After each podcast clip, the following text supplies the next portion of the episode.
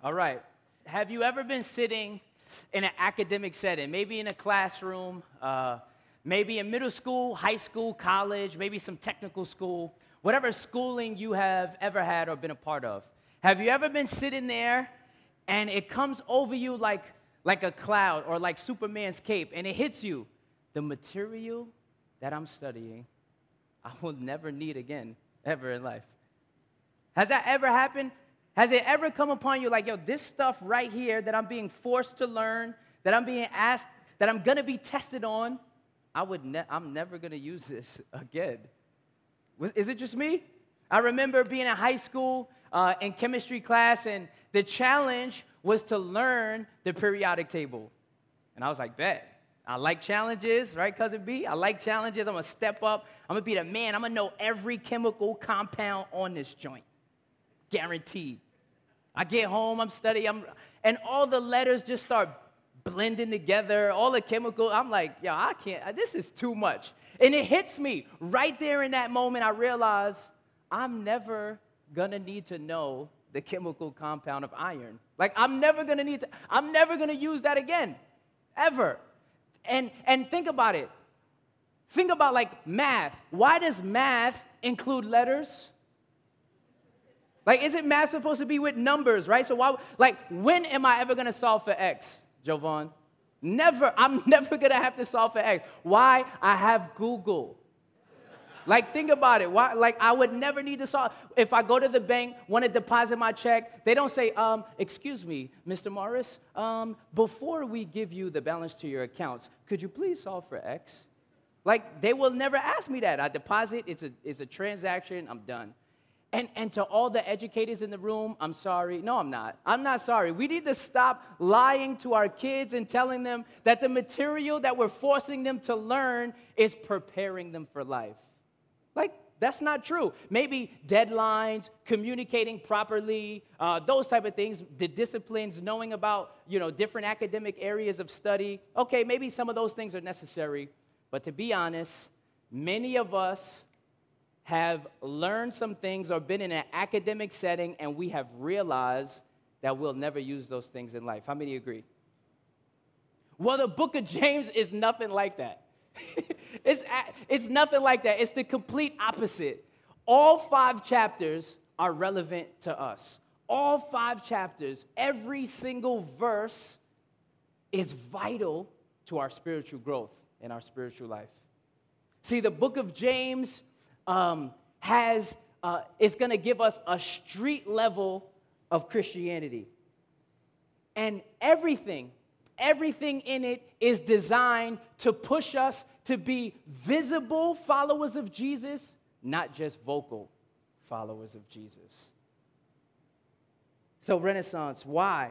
Why we studying the book of James? Well, we're studying the book of James because we firmly believe that God has used James, and we're going to learn a little bit more about which James we're talking about. But God has used James to give us a practical view of what it should look like, what we should look like. The, the called out ones, the ecclesia, the church, the followers of Jesus, uh, what we should look like when we're out there visibly displaying who we're connected to.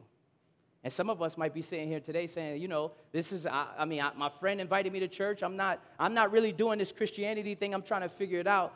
And, and I want to say, man, maybe you've had some challenges with the Christian faith primarily because the people in your network have been more vocal than visible.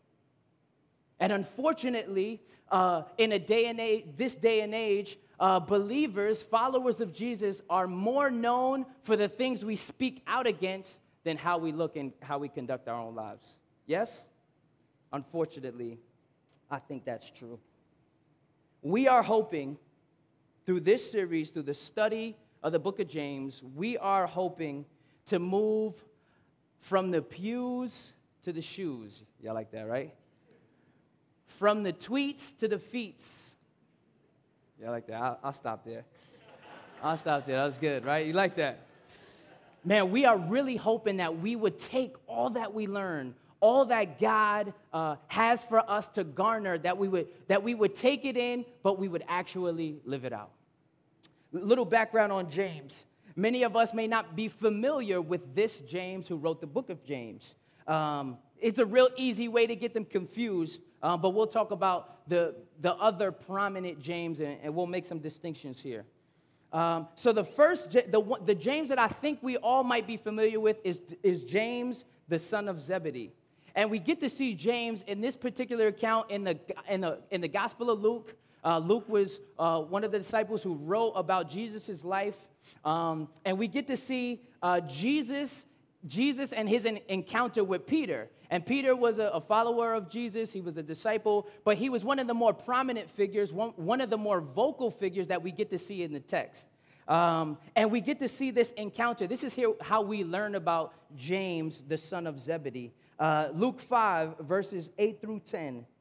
And, and in this particular story, just to give it some context, um, Peter and his, and his crew, they were out fishing. Um, Jesus shows up, steps in the boat, tells him to throw it, throw his net all the way on the other side. He's been out there for, for, uh, for hours. He hasn't caught anything. He finally drags in a, a couple hundred fish, and he gets there and he sees Jesus. And this is where the story picks up in Luke 5, verses 8 through 10. When Simon Peter realized what had happened, he fell to his knees before Jesus and said, Oh Lord, please leave me. I'm too much of a sinner to be around you.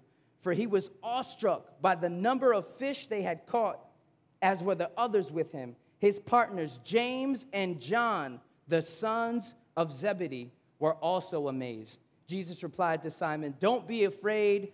From now on, you'll be fishing for people. So, this James, the son of Zebedee, was one of the disciples who, who, who were a part of that first group, that first wave of disciples that went out to turn the world upside down in the name of the Father, Son, and the Holy Spirit.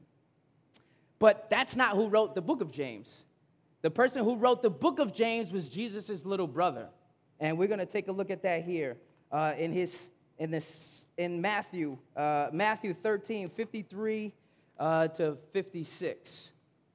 When Jesus had finished, and just to set up the context of this passage as well, Jesus was out doing his miraculous thing. Jesus was there doing what he does, and people, and he went back home. He returned home, and it was in a place where people just really stopped believe, like they couldn't, they couldn't believe that this dude, Jesus, this person that they had seen and known uh, was, was doing all these miracles. They really, so, so the Bible talks about it where the miracles uh, didn't happen in this part of the country uh, when Jesus was setting it up. And let's pick up in Matthew 13. When Jesus had finished telling these stories and illustrations, he left that part of the country. He returned to Nazareth, his hometown. Say his hometown. When he taught there in the synagogue, synagogue is the Jewish place where people kind of had church and worshiped. Everyone was amazed and said, Where does he get this wisdom and the power to do miracles? Then they scoffed. He's just the carpenter's son. And we know Mary, his mother, and his brothers, James, Joseph, Simon, and Judas. All his sisters live right here among us.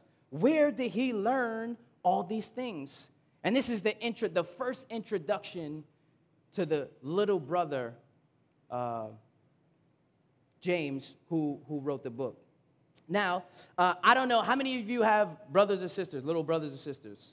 Or, or a close friend? Maybe you don't have brother or sister, but a close friend. Like, what would that close friend or that brother or sister need to do to convince you that they were God? Yeah, some of y'all just started laughing. Like the same, the same little brother that, that threw the vegetables behind the table or behind the fridge or fed stuff to the dog, right? The same little brother that wet the bed or picked his nose, right? Am I bugging?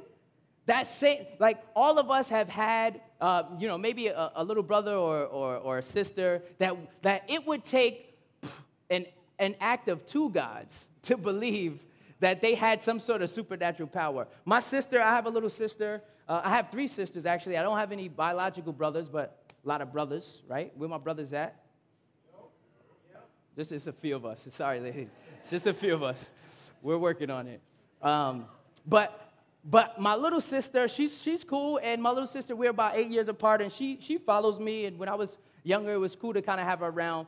But if she had to try to convince me that she was God, my little sister is allergic to dairy. She has really bad asthma, right? She would have had to drink milk for a day She would have had to eat grilled cheese, right? She would have had to take the EpiPen and like waste it, break it over her knee or something, drive to the hospital, hook herself up to a monitor, like all while giving birth. No, I don't know. Like she, like she would have had to do something supernatural to convince me that she was the God of the universe. Man, and that's where James was. James watched Jesus live a very practical boy to a man life, and we get to see, we get to glean the wisdom from Jesus' little brother, watching him display to the world, even having to convince his family that he was God. Man, what greater text to study? I don't think there's anything greater than to see a very practical, real description, a display of what we should look like, those of us who desire to follow Jesus. Now, by way of introduction, I want to use a quick analogy, all right? I want to use a quick story, and this is how it goes. Imagine a dad who gets up early in the morning on the weekend to work out, and he realizes his house is a mess. The, the garbage is overflowing, the bathroom's not clean, uh, the dishes are in the sink, and he realizes that his wife is coming home from a business trip. Um, and the dad has, his kids are 17, 14, and 3. That just happens to be what I have. I'm just saying, I don't, I don't know. This is not me, by the way. But his wife is coming home from the business trip, and he realizes, yo, she gets really angry if the house is messed up when she comes home. So he writes a letter to the kids. He rallies the kids. He gets the kids together. He says, Hey, kids, guess what? Um, I love staying up really late watching Netflix. And man, I know it's sad. Mommy's going to come home and boss us around. I know it's tough. Don't get upset. But it, I mean, she has to come home. Come on, kids. Don't, don't get too mad. Um, but guess what? When mommy comes home, we have to have the house clean.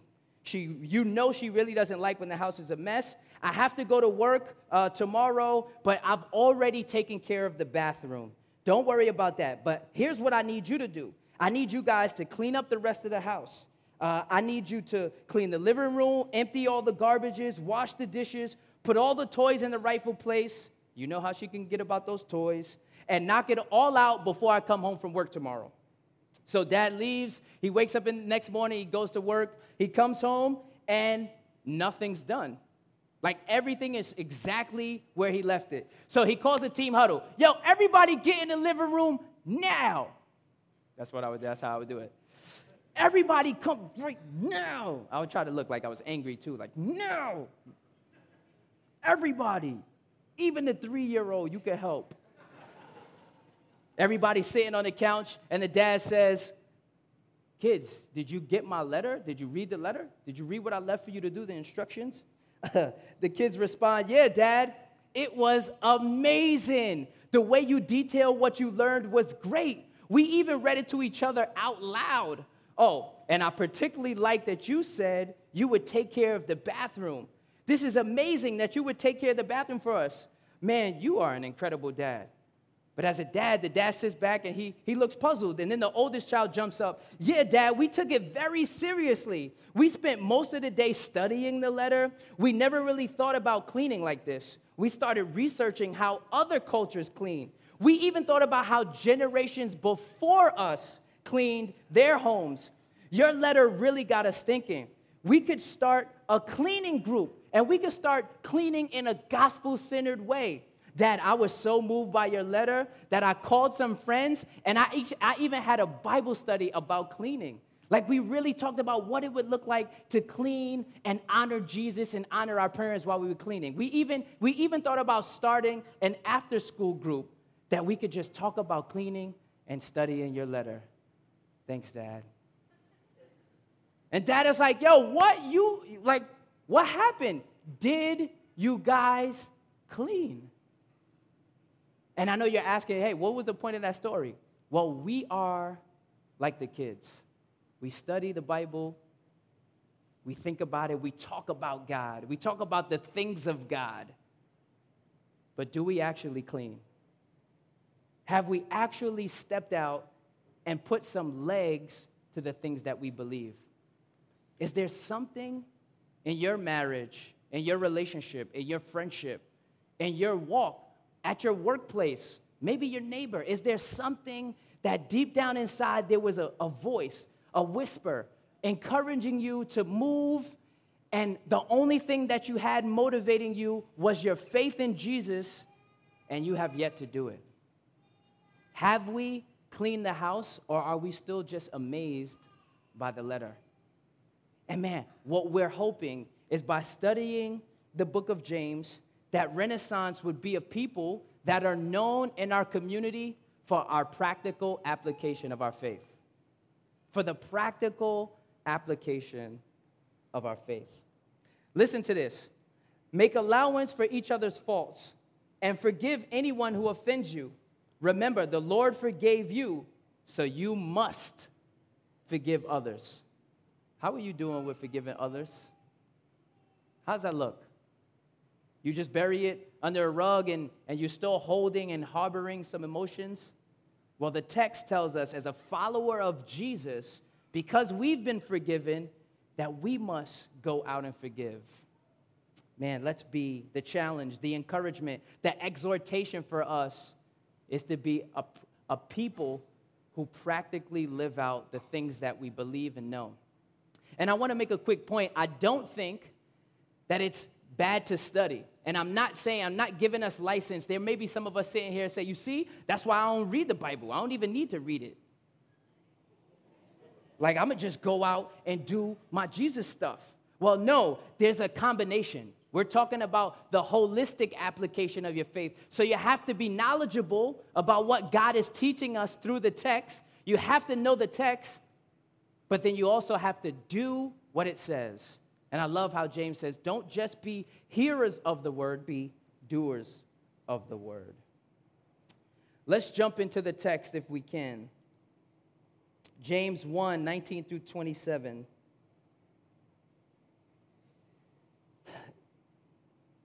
Uh, verse, give me a second. All right. So in James 1, 19, verses 19 through 21, uh, the point I want to make here, there's, there's three points I want to get through with this text. One, God has set us apart. Say that. God has set us apart. One more time. God has set us apart. Say, God has set us apart. And what I love about this is that we get a chance to see that we are supposed to be different. How, uh, man, I don't have that text here. Is that text up? Is the text there? Do you have that James 1 text? Could you put that up? That 19 to 21?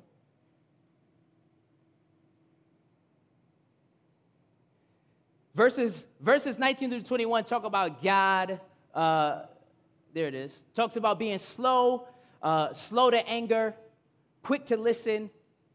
And what I love about that passage is how we listen to people and being slow to anger connects us to God. Because God is slow to anger. And here's what's cool if we were to be honest, many of us offend God, right?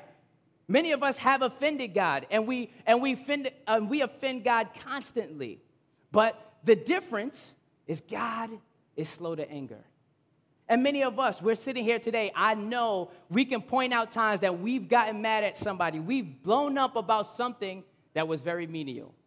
And I'm gonna tell myself just a little bit. Uh, you know, we we had someone staying with us and for a period of time, for about a year or two, um, and we still get that person's mail and we just doing we're doing an overhaul because my wife and I are having a baby, and she's laughing right now because I'm about to tell her myself, but but we were doing an overhaul, and his mail somehow got mixed up. Now I was responsible for making sure he got his mail. Y'all know how that feels, right?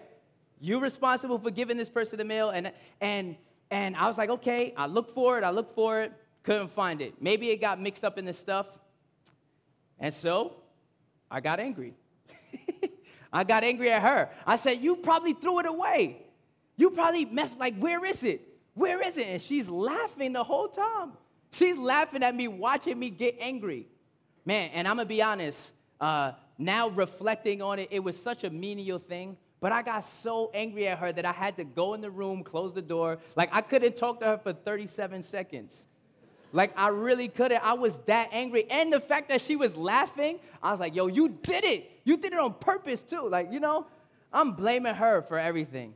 Man, slow to anger. That's one of the most practical ways we can live out that we are followers of Jesus. Um, I love, uh, I, I, love how in uh, Matthew 18, 23 to 35, it says this Therefore, the kingdom of heaven can be compared to a king who decided to bring his accounts up to date with servants who had borrowed money from him.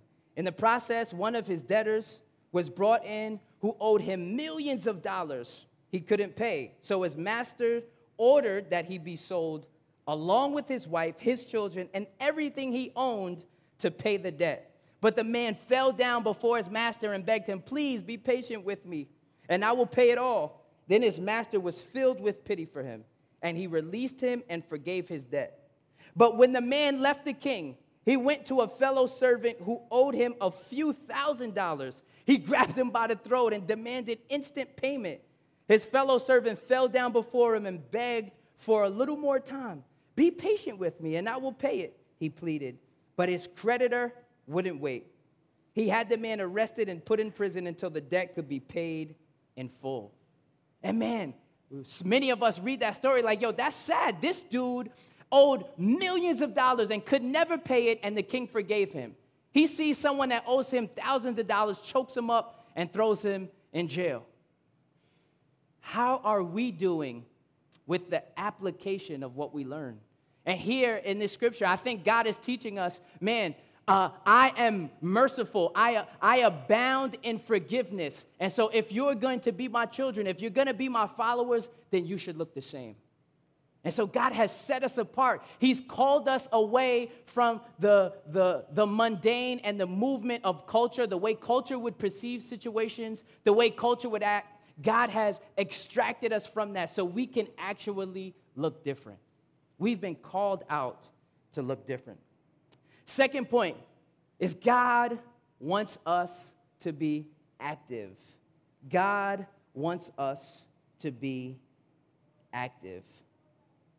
See, I think that being in full time ministry is one of the toughest ways to be fully active, uh, to really show how practi- practical you can be. But I, am going to tell you a story about a young man uh, uh, we got a chance in Young Life. We take middle schoolers to camp. It's called WyldLife.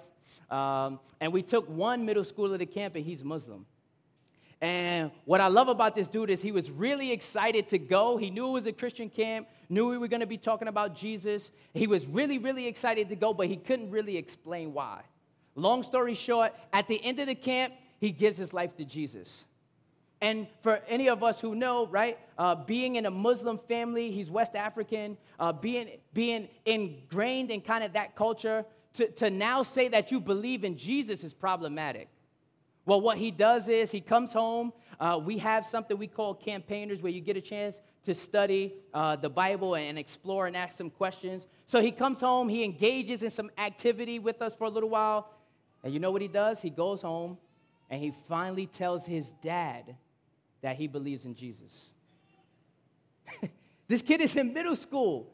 He's in middle school. He had an encounter with the God of the universe, and he goes and he tells his parents, who were born and raised, and I'm sure their parents were born and raised in the Muslim tradition, and he goes home and he says, I believe that Jesus Christ died for my sins. Yo, in some countries, you can die for that. Do, do we know that? In some countries, you can be beheaded for that. God wants us to be active. And see, in this passage where James is teaching us, is talking about the person who, who looks in a mirror and walks away and forgets how they look. And for some of us, that might be challenging to understand. Well, first, there was no IKEA, there were no selfie sticks, right? Like, they, you couldn't really look at yourself all the time. They used uh, like metal, shiny metal, to be able to see themselves. And everyone didn't have access to this shiny metal, so you couldn't really just see yourself every single day. So, what James is saying, when you do get a chance to see, so it was very possible for someone to see themselves and then actually forget what they looked like. But what James is saying, it's not about the amount of times that you see yourself in the mirror, it's the attention that you pay when you actually look. How deeply are you examining yourself and your life that you pay attention to how you're living out your faith with your coworkers or your neighbor or your family? Like, or are you the person that goes to church, looks in the mirror, and then goes and lives life like everybody else? Man, God wants us to be active. Point three say no. Everybody say no. Say no to armchair activism. See, we are more vocal than we are visible. We are known as followers of Christ, oftentimes for what we speak out against. And what I think James is teaching us is how to be uh, the visible image of an invisible God. How we could be God's hands and feet out in the neighborhood.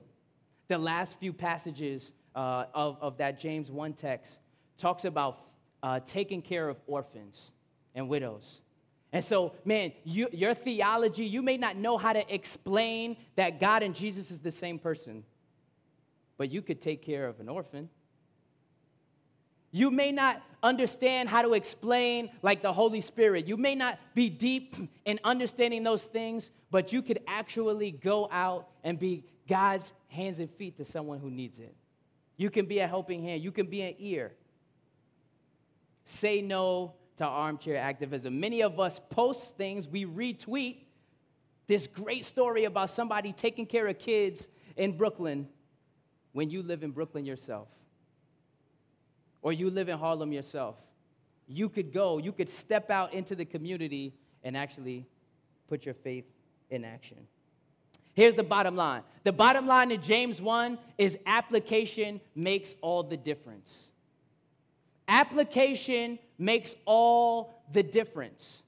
Application is where transformation happens. There may be some of us sitting here today saying, Aswan, look, like I read, I, I, I, talk about God. I'm also trying to do that out in the world, like in, in, in, in my settings, in my circles, in my networks. I'm, I'm actually doing that.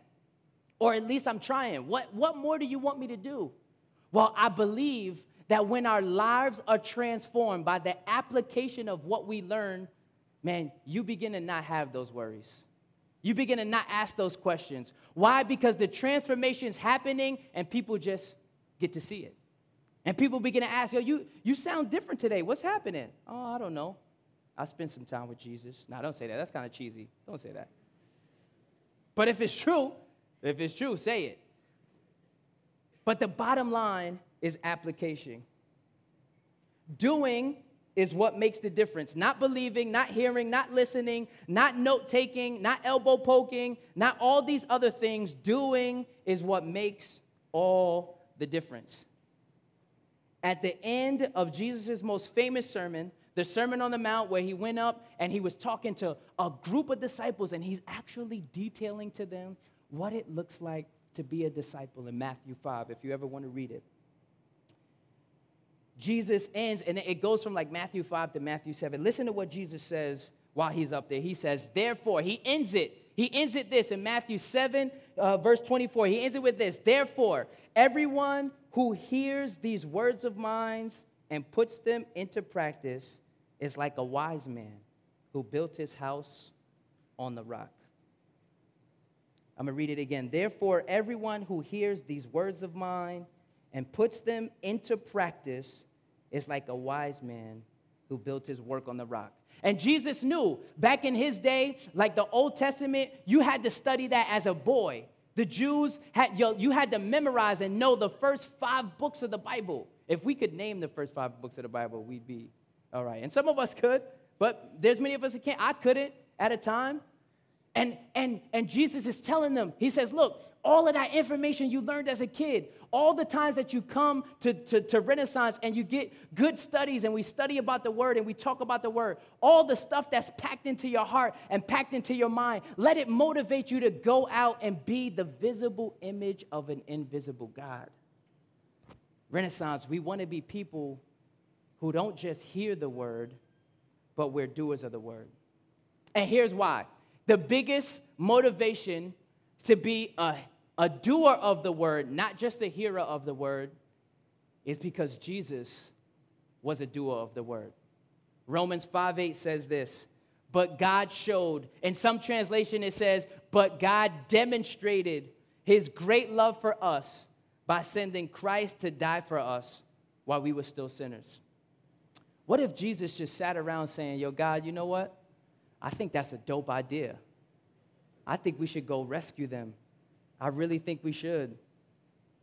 Yeah, God, that would be amazing. Yo, we could come in on a helicopter. You could drop me out of a helicopter. I could come in on a stalk, maybe. I could ride in on a, a cloud. What if Jesus stayed in that moment and just conversed with God only and actually never made it to the cross? Man, God demonstrated, God showed his love in this that Christ went to the cross, he bore the sin of the entire world. He paid a price that you and I owed, and he didn't. And he went to the cross and he hung and he demonstrated the greatest act of love that we have the world has ever seen. What is the last act of love you demonstrated?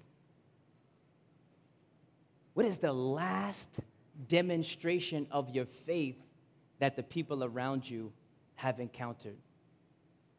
Man, our hope as we get to study these five books and we study these verses is that we remember James is exhorting us to be doers of the word, not just hearers of the word. Let me pray. God, thank you so much for your demonstration of loving us. Thank you for putting on skin, meeting us in our mess, bearing it, owning it as if it was yours, extending to us your goodness and your holiness and your righteousness, and paying the price for sin that only we owed. Lord, thank you for bringing us back into relationship with you. Father, help us be people who do what the word says. Help us be people who forgive. Help us be people who are quick to listen, slow to get angry. God, help us be people who, who love others more than we love ourselves, who serve others before we serve ourselves. Help us be people who take care of orphans and widows Help us be people who give voice to the voiceless, who bring hope to the hopeless, who help those who are helpless. God, help us be the visible image of you right here in our Harlem community. In Jesus' name, amen.